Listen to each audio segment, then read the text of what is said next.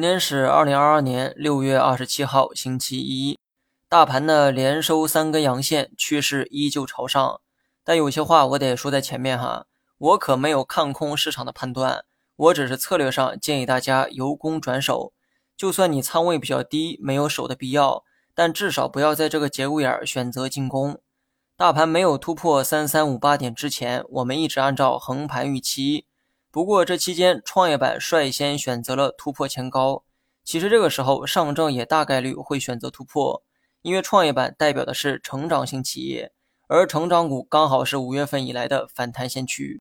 当反弹先驱开始进一步上攻的时候，市场整体也将有上攻的动力。不过这一轮上涨之后，我个人会将策略转向防守，之前持有的八成仓也降到了七成。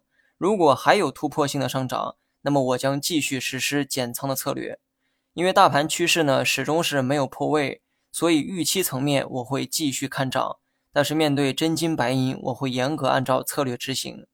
另外，今天有位网友提出了比较有价值的问题，他说我的仓位本来就不高，没有减仓的必要，那这个时候要不要将现有的持仓进行调仓优化呢？我觉得这个问题啊问得非常好哈。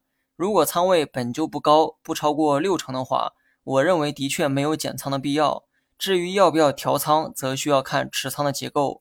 如果手里有新能源等行业的股票，我认为呢可以适当的减一减，不要减光，但是要学会止盈一部分。余出的资金可以补到近期涨幅较小的行业，比如说煤炭、石油等能源行业。